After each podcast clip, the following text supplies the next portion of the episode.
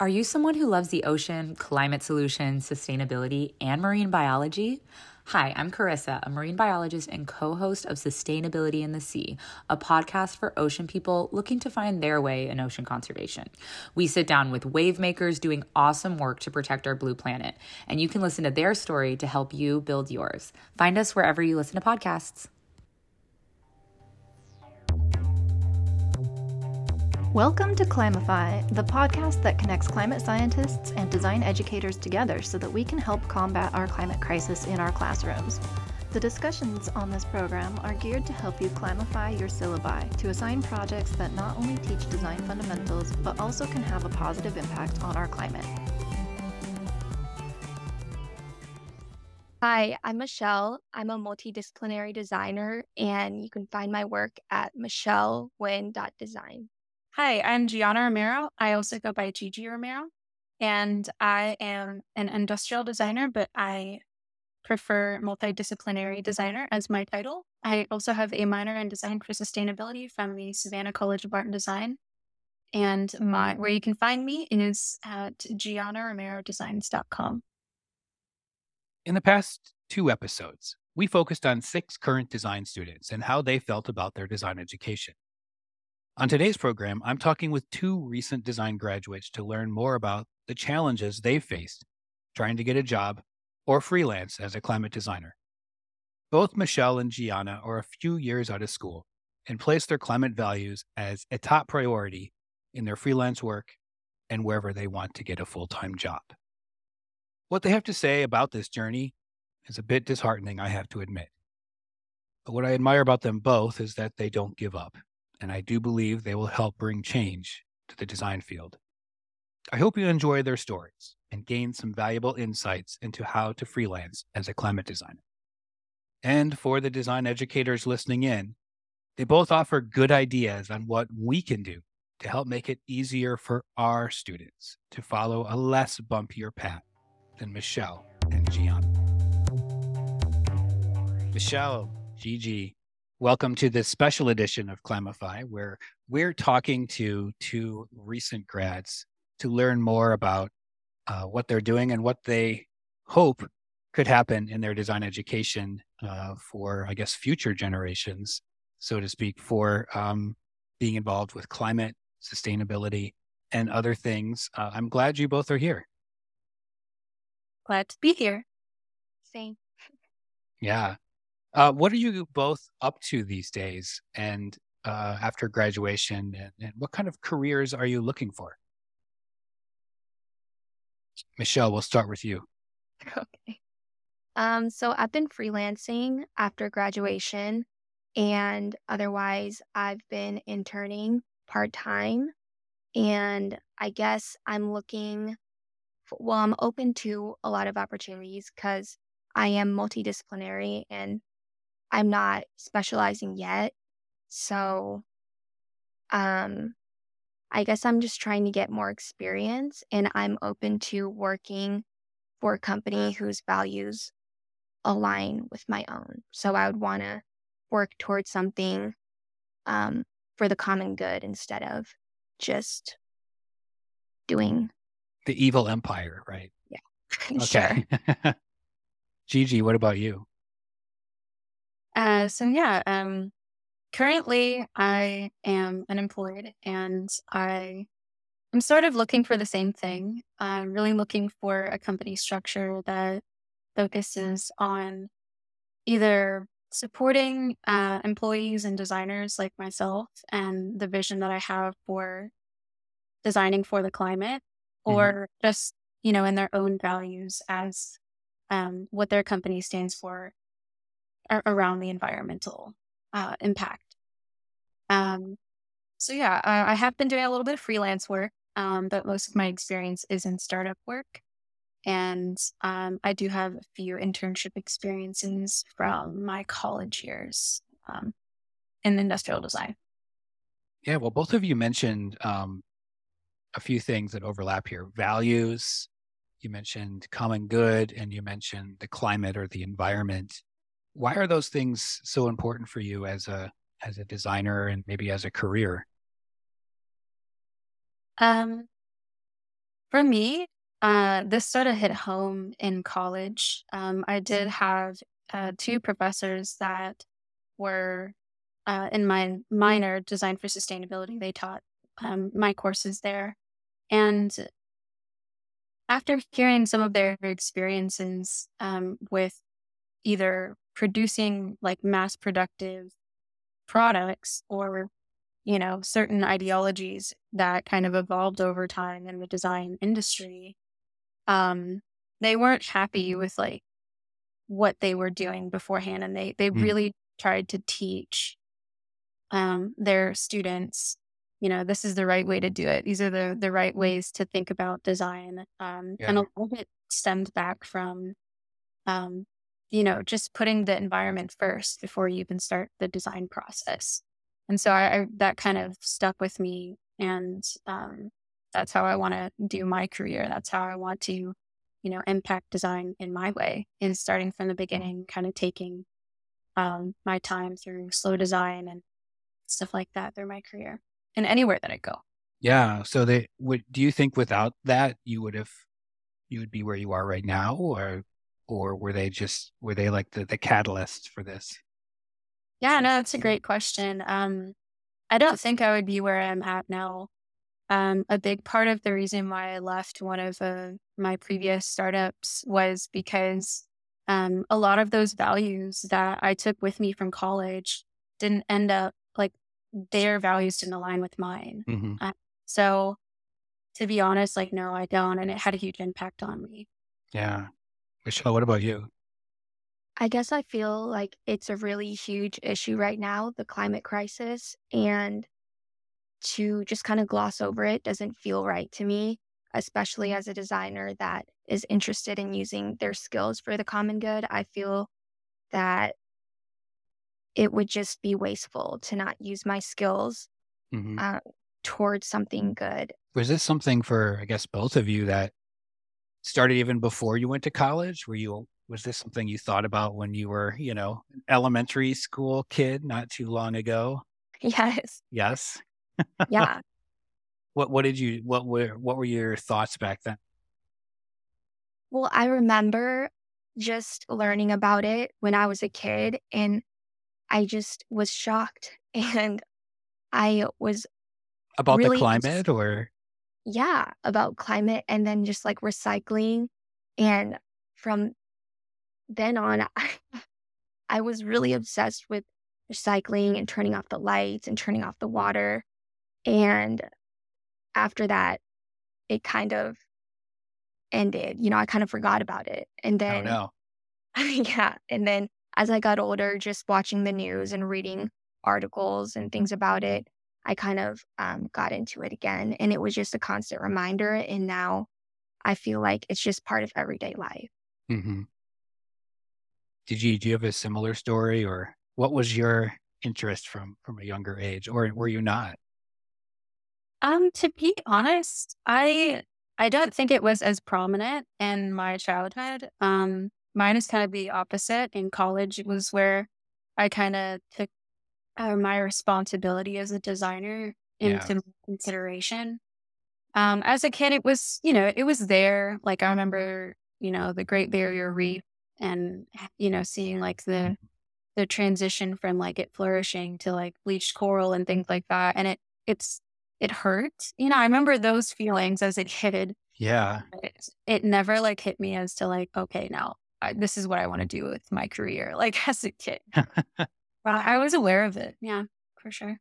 Yeah. I mean, I remember back to those days when I think recycling started in my community and my parents weren't all that into it. Like they, we had a little bin and we're supposed to put the boxes of cereal obviously empty and our milk jugs out there and they just I mean, I always have to pull it out of the trash because they they didn't think it was worth their time, and, and I got all upset about it. That's that's how I remember getting involved personally with this. I don't I don't know if that rings true for you, Michelle, but it, it kind of sounds like it. Yeah, I always felt so wasteful, and like deep down inside, I felt like I knew there was something wrong because I felt like the way we lived life was just so easy. And I remember asking one of my parents one time, I was like, where does all the trash go? Like you guys have um uh some experience in this, deep interest in it.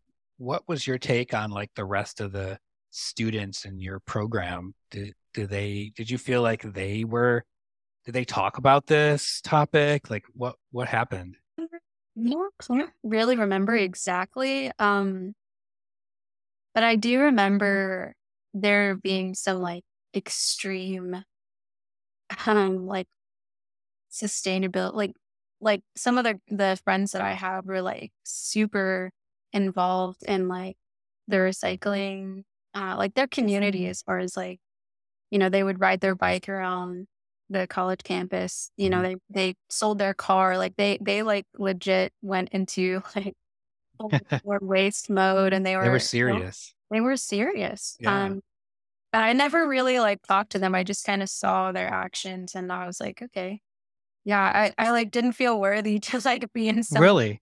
sustainability classes because there was so many people who were like extremely into like zero waste living Was this in the sustainability minor or yeah yeah, Yeah. okay. So and you were also a graphic design student, right?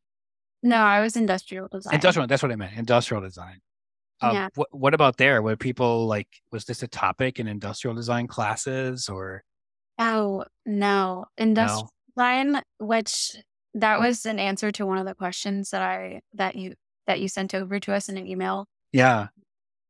I wish that would have been a fundamental part of industrial design in sustainability courses because this was just a minor that I chose out of passion and like hmm figuring out that's sort of where I wanted to go with my career. Um, but no, I mean, I did have a professor, one professor who did cross over between the two, and he taught industrial design and design for sustainability. Yeah. And so he incorporated a lot of, you know, a mixture of both, which I really appreciated. And so you had one at least. One that's one. Just yeah. one. yeah. yeah, you're right. I mean, I, I've had people tell me on this show before that why is sustainability a separate class? Right? Yeah. Why isn't it just embedded in everything that we do as designers? hmm It seems like you felt that way a little bit. Very much so. I still feel like that to this day. Michelle, did you have a what what were your classmates like? Were they super interested in this topic or Well, Eric, since you were once my professor, I'm okay, You yeah, know. transparency, yes, I was. I feel like there were a lot of classmates that were either really into it or just not at all. Mm, Um, there were a lot of people that I met that I really connected with on the subject. And they kind of felt like they wanted to do something about it, but just didn't really know how. Didn't know how. Yeah. And then there were classmates that just kind of didn't really care, were more into branding and like the visual side, just like showy. And, you know, that's okay. But I feel like there was, there were a lot of people who cared. And I feel like that comes with being a designer, Mhm. caring. Yeah, we should care, right? Should, I even think that the climate designers group talked about this, but this idea of the Hippocratic oath that like the the doctors and nurses have to take about do no harm, and that you know maybe designers need to have some sort of Hippocratic oath for for their profession. But of course, like it, in order to do that, you need you need the education, right? You can't just expect Right. someone to do it and, and know how to. So I'm wondering up for you guys, like how um how do you think design education first of all went for you? And considering your interests and values, like what what could be done better? Yeah. Um, well, I went to the Savannah College of Art and Design, and I feel like it was very fast paced. I mean, our semesters essentially were called quarters. So it was intense. I mean, there are a lot of times where like I didn't like my projects just because they felt like more tedious to like yeah. try and get done. I mean, I had two jobs.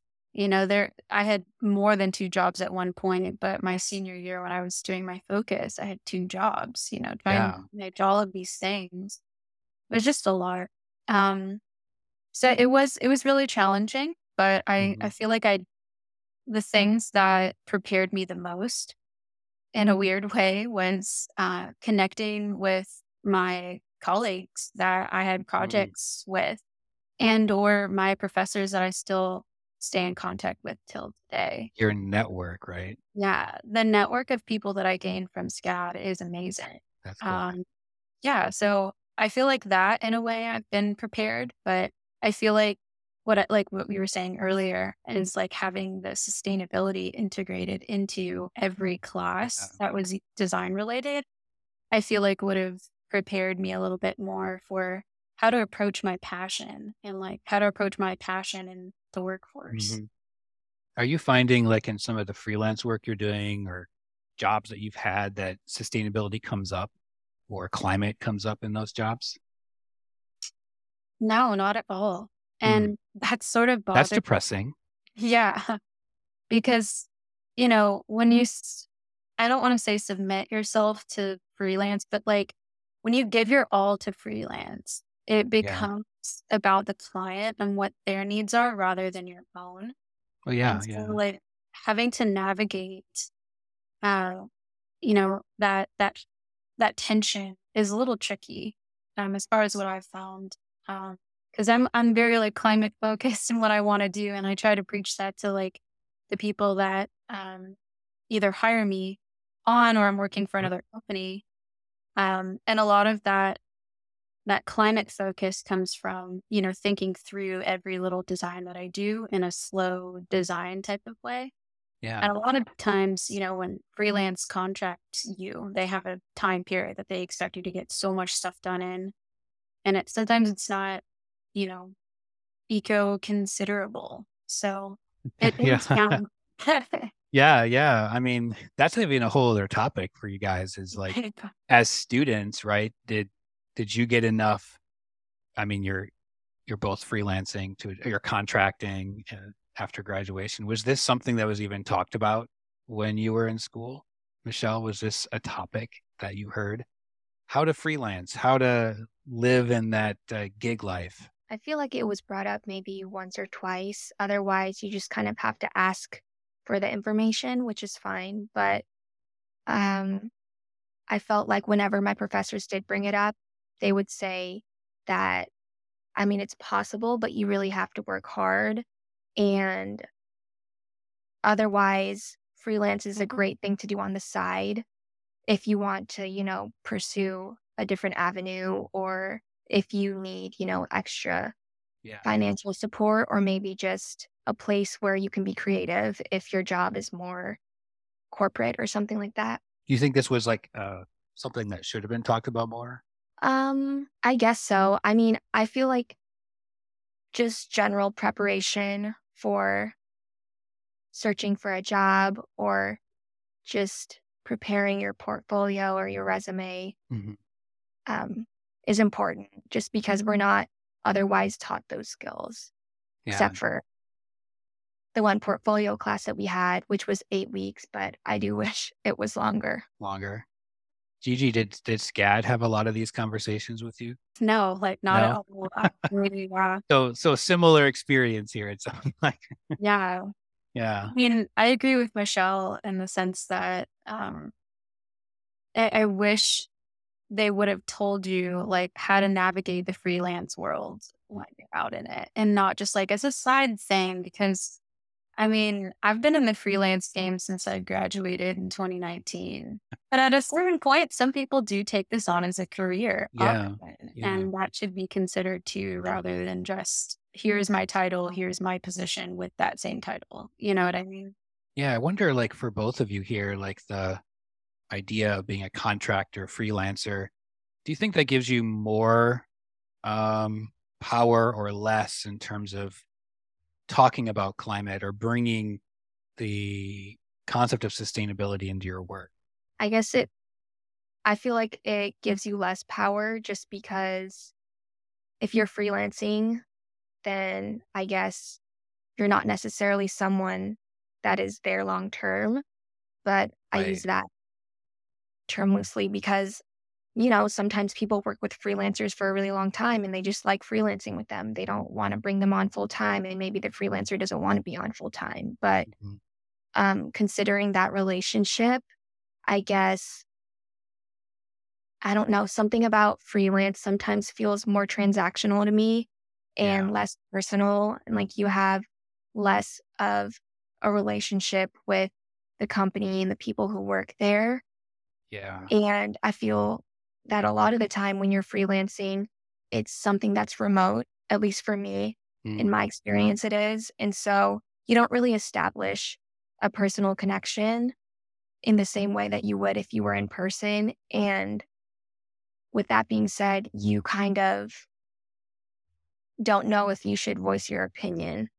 Yeah. Because again, when you're doing freelance, makes oh, you're just supposed to do what the client wants, you know? Right. Yeah, that totally makes sense to me, right? Because you're, how much investment do they have in you?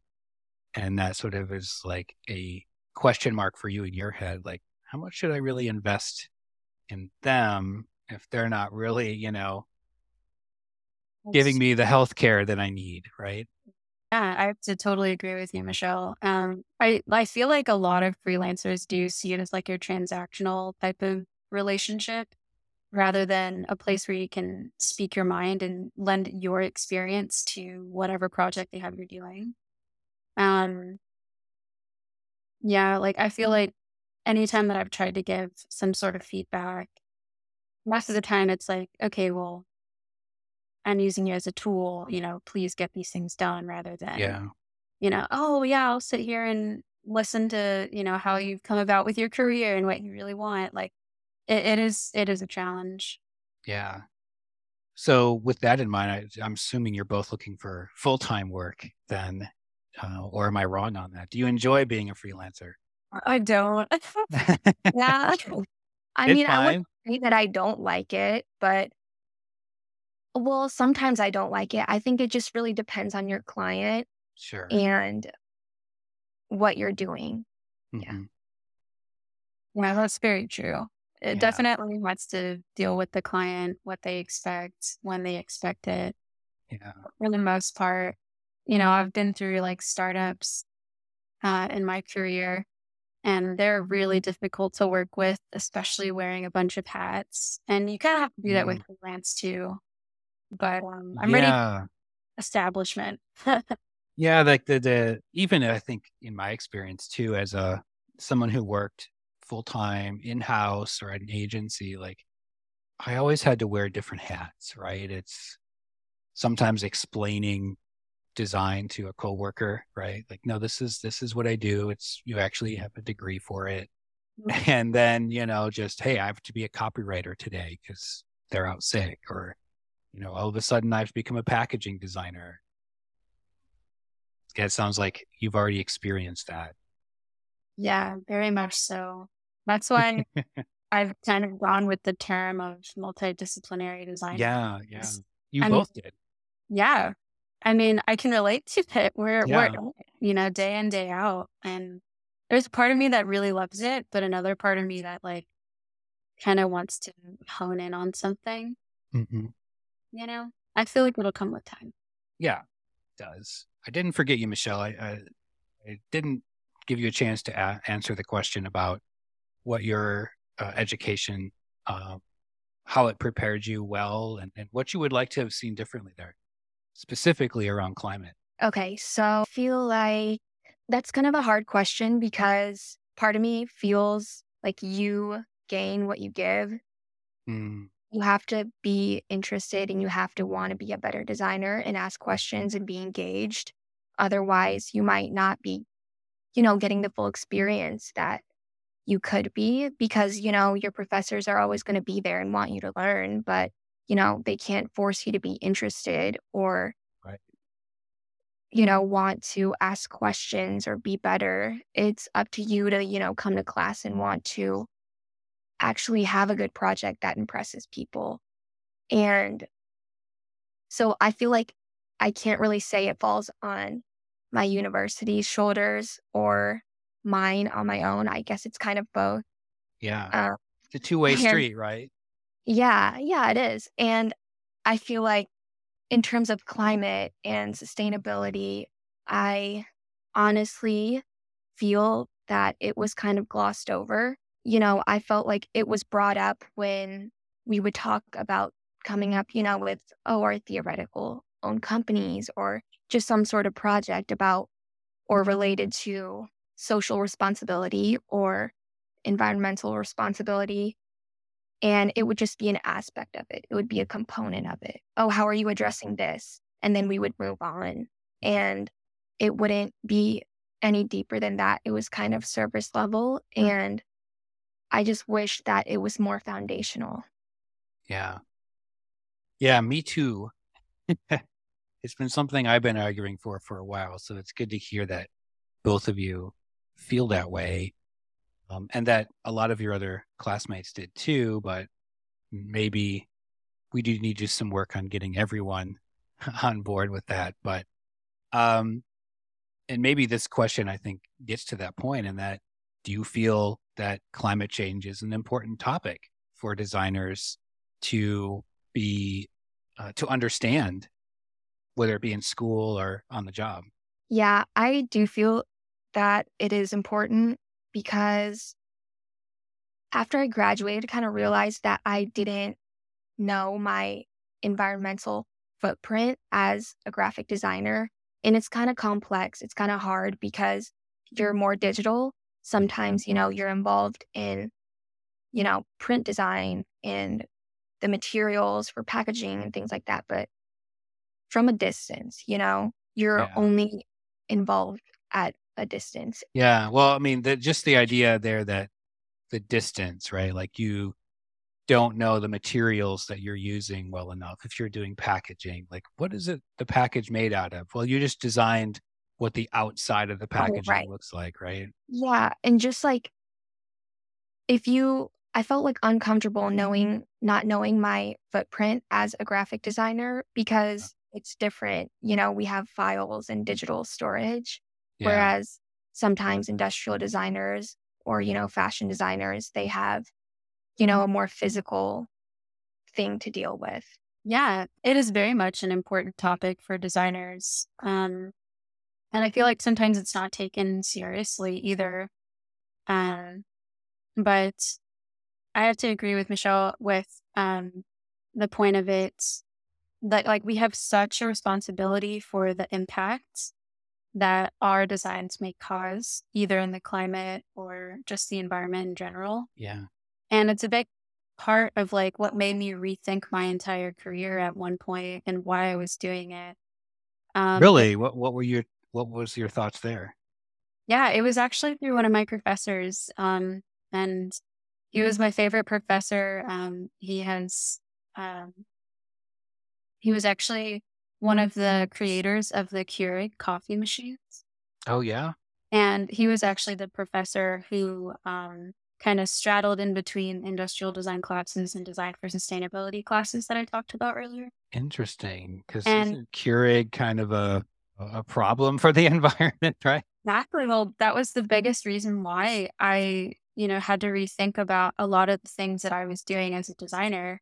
One thing that um, stuck with me that he said was, you know, the reason why he was, he said he was teaching sustainability classes in tandem with industrial design is because he felt like he had a huge responsibility to teach oh, others yeah. on like what he wished he would have known before making all of these, you know, environmentally changing decisions with his career that he didn't really he, he wasn't taught himself in order to consider.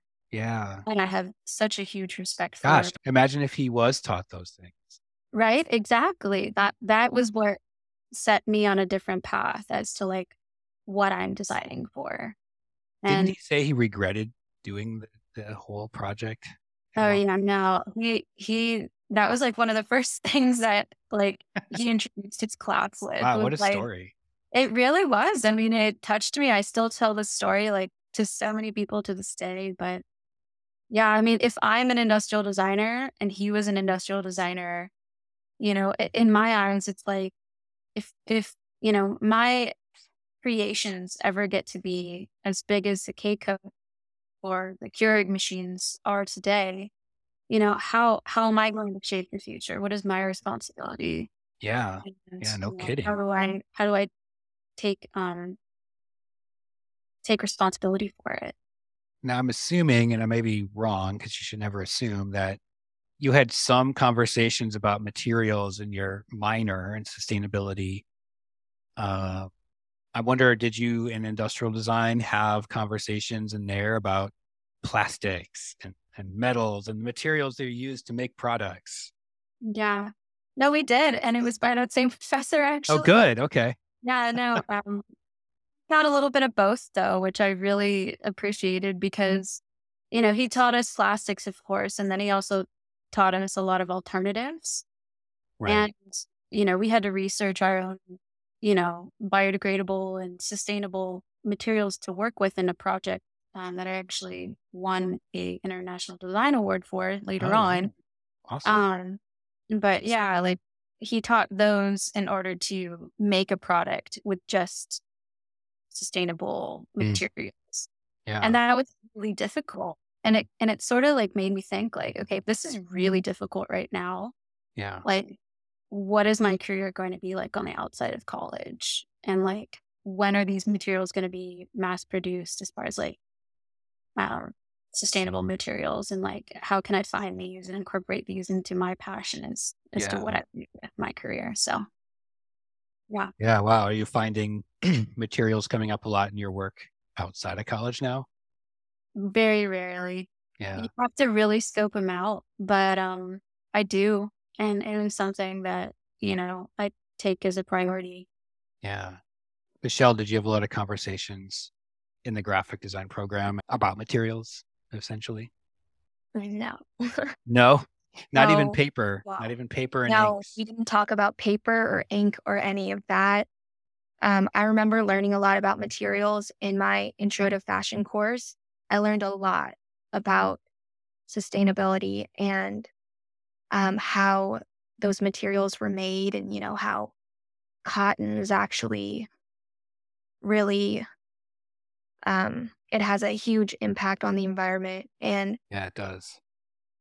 But no, I never learned about like what printing something with a poster would do. So, um, what what are your thoughts then, both of you, about if we are to create um, climate design or graduate climate designers from design school? How do we incorporate? Should we incorporate uh, materials in, into what you learn? I think definitely leaving a larger margin for what those things cost and how much time it takes in order to research where those materials are coming from, how you're going Yeah. to, uh, you know, make them for specific tooling that, you know, you're pre existingly paying for. Yeah, Because those those materials are a, a ton more expensive. And I actually had a, a situation like that, you know, not too long ago where we had to rethink the tooling of one of our products um, for one of my other companies entirely because we wanted to use a more sustainable kraft cardboard. And it oh, cost them a ton of money, but that was the investment that they chose. And that was something that I think more companies should should, you know, prioritize. well, that makes me feel better. Yeah, I agree. I feel like it's hard when it comes to graphic design, but I just generally feel that all artists or designers should be familiar with the materials or mediums that they're using every day and how they should safely handle them and dispose of them or whatnot.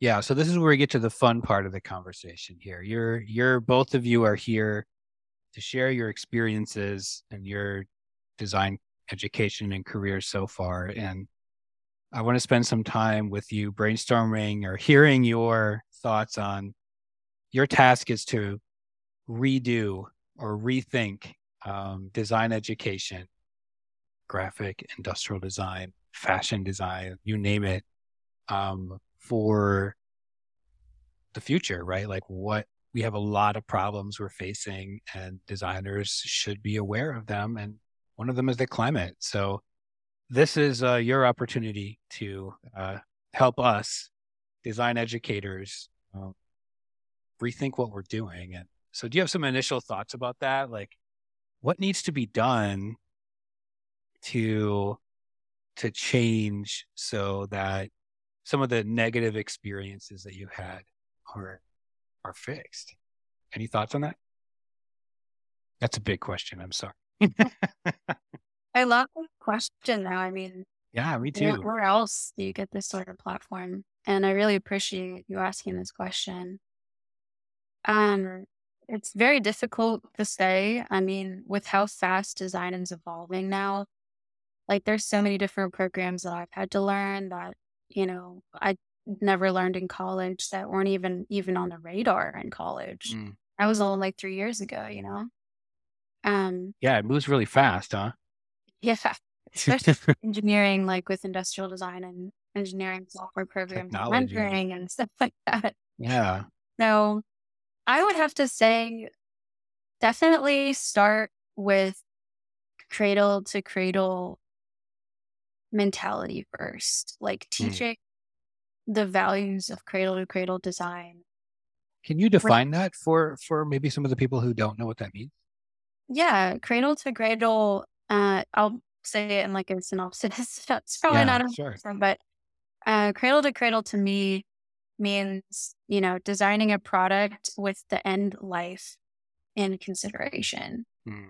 So Like where it's going to go, right? yeah, like in the you know usually the landfill or something like that, or designing a product so it doesn't have to end up in a landfill. Yeah, hopefully not. Yeah, exactly. Like that, it's completely up to you. But I feel like that's what we should be taught, you know, pretty early on in like the how to sketch phase and like how to draw and stuff like Yeah. that when designers are going through like their basic courses. Um, so I I see. Like in their first year, their first semester. yeah, first and second year for sure. Um, you know, because art history can only go so far. Right. But um, I feel like if we start there with students who are curious about how to make an impact and why they do the things they do, the environment is should and always be at the forefront. And yeah, because Yeah. that, that's why, like Michelle was saying earlier, it applies to whether you're a graphic designer, fashion designer, industrial designer, Right. all of the above. Universal. Yeah. Mhm. Yeah. So the first two years then are everything that you would learn typically plus um, these principles of sustainability and, uh, environmental science. Got it. Michelle, do you have any uh, thoughts on that? Would would would you want to take classes like I would. I agree with Gigi and I I feel like it should be foundational. So I agree it should be in the first year that we should be learning it. And it should only be deeper embedded as we keep going through the curriculum. Mhm. And another thing we could learn as designers is having integrity. And this is kind of hard, but Yeah, what does that mean? you know, just like choosing to work for a company that has mis- a mission or has values that are are good. And For the common good. yeah, and that's hard because I recognize that not everyone has that privilege and Sure. I recognize that, you know, people have to survive and they need to take jobs and they shouldn't be shamed for, you know, taking a job for whatever company it is that is not, you know, environmentally friendly or responsible. Got to pay your But- bills, you know? Yeah, yeah. And so I feel like that should be taught alongside um, just foundational best practices of your major and how to just be sustainable in the field that you're working in.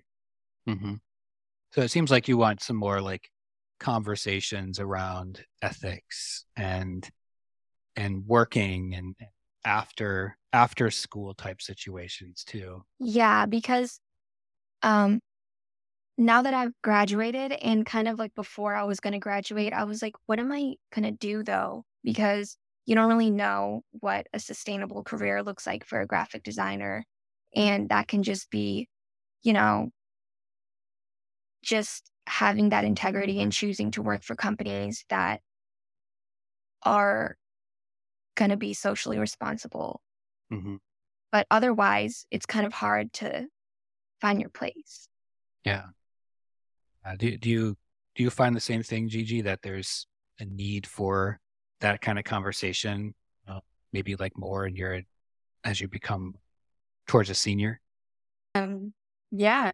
And um, to kind of go off your point about um, ethics, I think that's become a big part of choosing my next career, or uh, not my career, but um, my next position with a company or even doing freelance work. Is um, designers sometimes get like chewed up and spit out, you know, and it's very easy to become just tired or just kind of worn out over time uh, through the different hats that you're wearing, let alone uh, having your passion kind of put to the background. Mm. Uh, so yeah, I, I definitely think um, to agree to your point. Like the chewed up and spit out part, like that. That's um. wh- Where do you find that happening? Is it just that uh, they they you burn out, or they just hire you and let you go? Um, well, in my experience and a lot of my, you know, prior or previous colleagues' experiences, we've worked for a lot of startups, Mm. and that is a very either a toxic culture or it's very draining. Um, Yeah.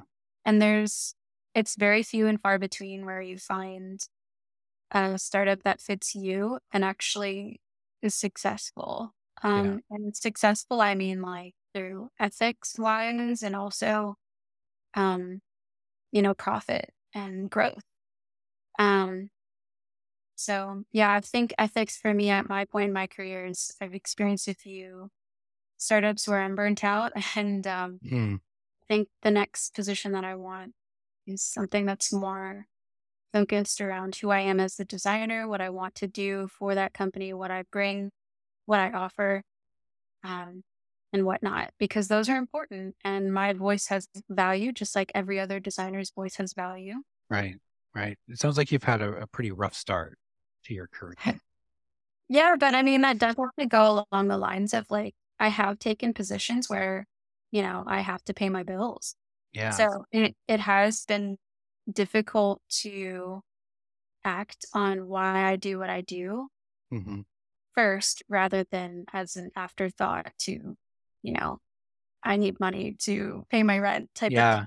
of Yeah, I I know, um, Michelle, you mentioned that uh, multidisciplinary, not necessarily sure about the, the what to call yourself as a designer, but do either one of you have a uh, like a dream dream design job or a project that you'd want to do? Um, I guess I used to think I did, but Oh no, my dreams are crushed.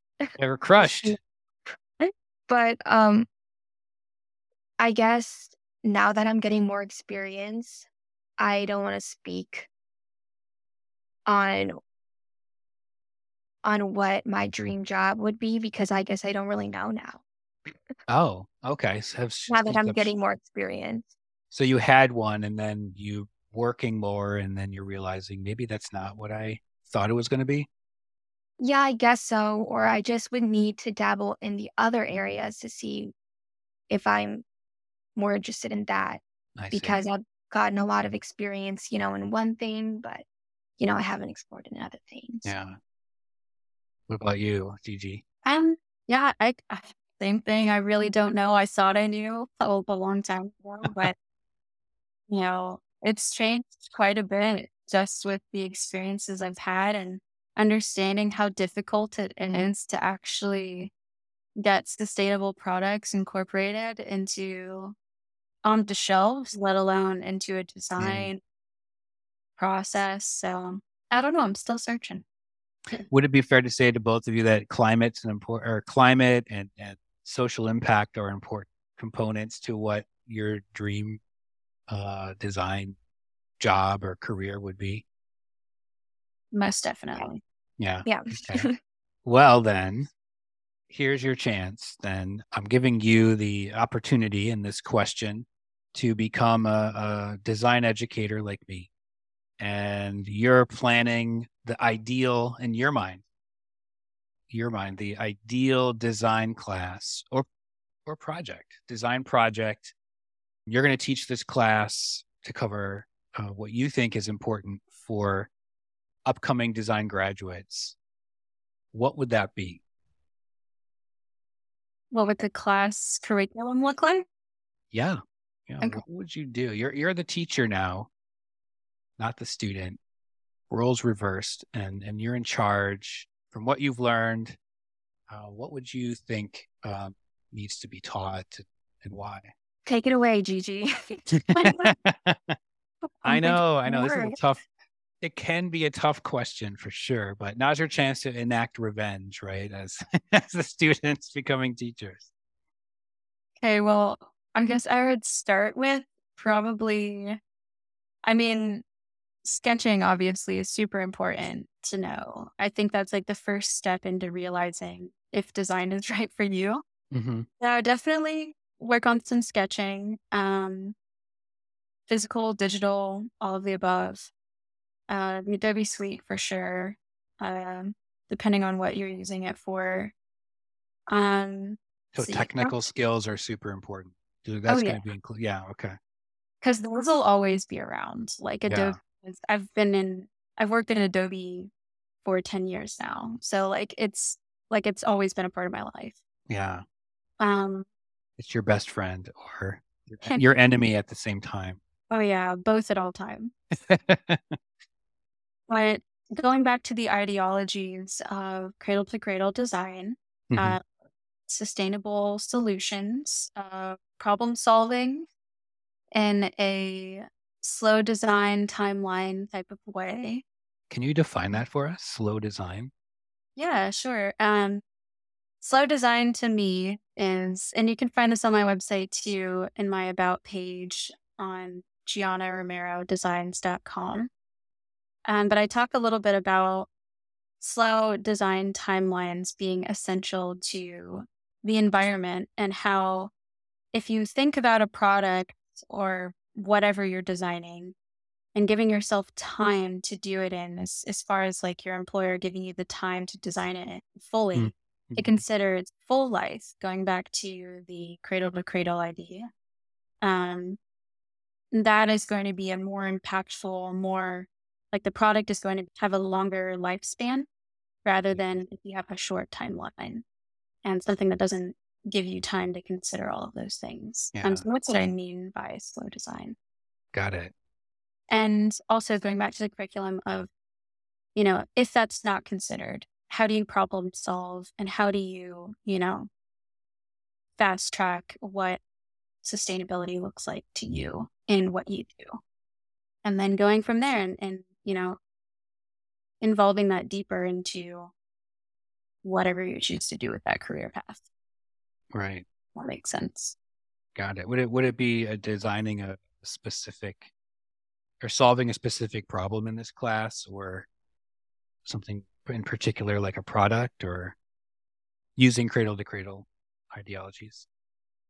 probably using cradle to cradle but there's there's also so much more that goes into it I, I feel like just teaching the fundamentals of like what we were talking about earlier with like right.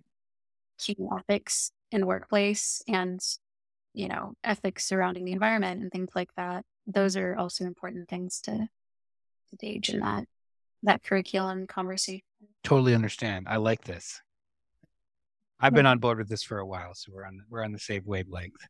love it Michelle, it's your turn. You are you are my teacher, so I need to learn what what what am I doing? Well, I feel that a class about design ethics would be great, which already exists. And I feel that it should be incorporated in every class, Hmm. just kind of as a foundation.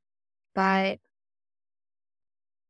I guess I wish there was a class where I could learn more and research more about what happens to digital things that we don't use anymore Oh, good um, yeah, for a graphic designer, you're not always working with physical things. And of course, I feel that you could probably find the answer faster when it comes to learning about things that you print out and where that waste goes. But I guess a class about your digital footprint as a designer mm-hmm. and your responsibility towards just handling your work in the right way. I guess that would be interesting. Yeah, it's like a life cycle class. Yeah.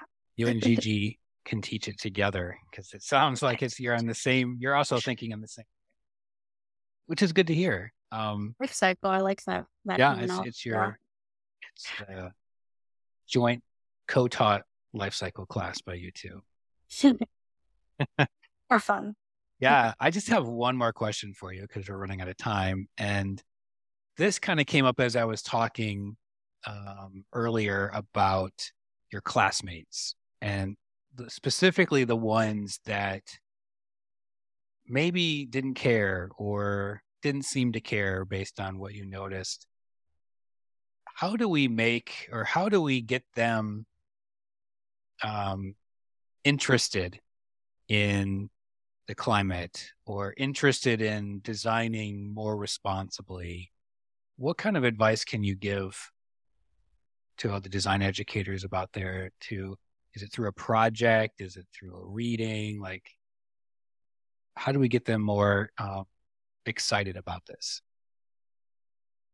I think for me and what got me excited about it and what i could tell from and remember from my previous classes as well is is watching documentaries on like climate change and how very mm. real is and how documentarians tell that story and how they bring it to an urgent perspective. So I guess through a way of teaching it through documentaries and also, you know, doing your research, I feel it was what motivated us to get, you know, inspired. Did it motivate you through fear or how did it motivate? That's a good question. But I mean, I think, I think it's a little bit of fear and inspiration. Ah, like that's the hopeful part. Yeah, that's the hopeful part, of course. Yeah. And I see nothing wrong in that. Like that that's like a big part of the reason why I do what I do is through that that hope that, you know, I along with many other designers who think the same way, a lot of climate designers as well, and yeah. Mac change.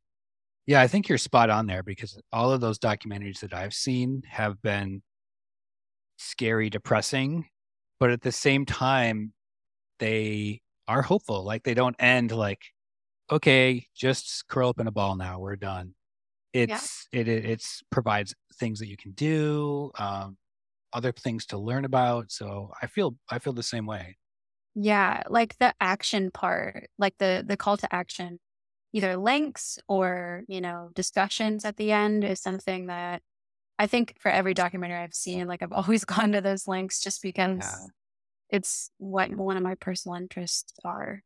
And it surprised me in a class that I taught once where we we actually had a climate scientist in my class. Uh, he talked about it, and then a student raised his hand and said, "But is this something that my generation has to worry about?" And I was a little taken aback by that. And oh, oh no, I think he was too. Yeah.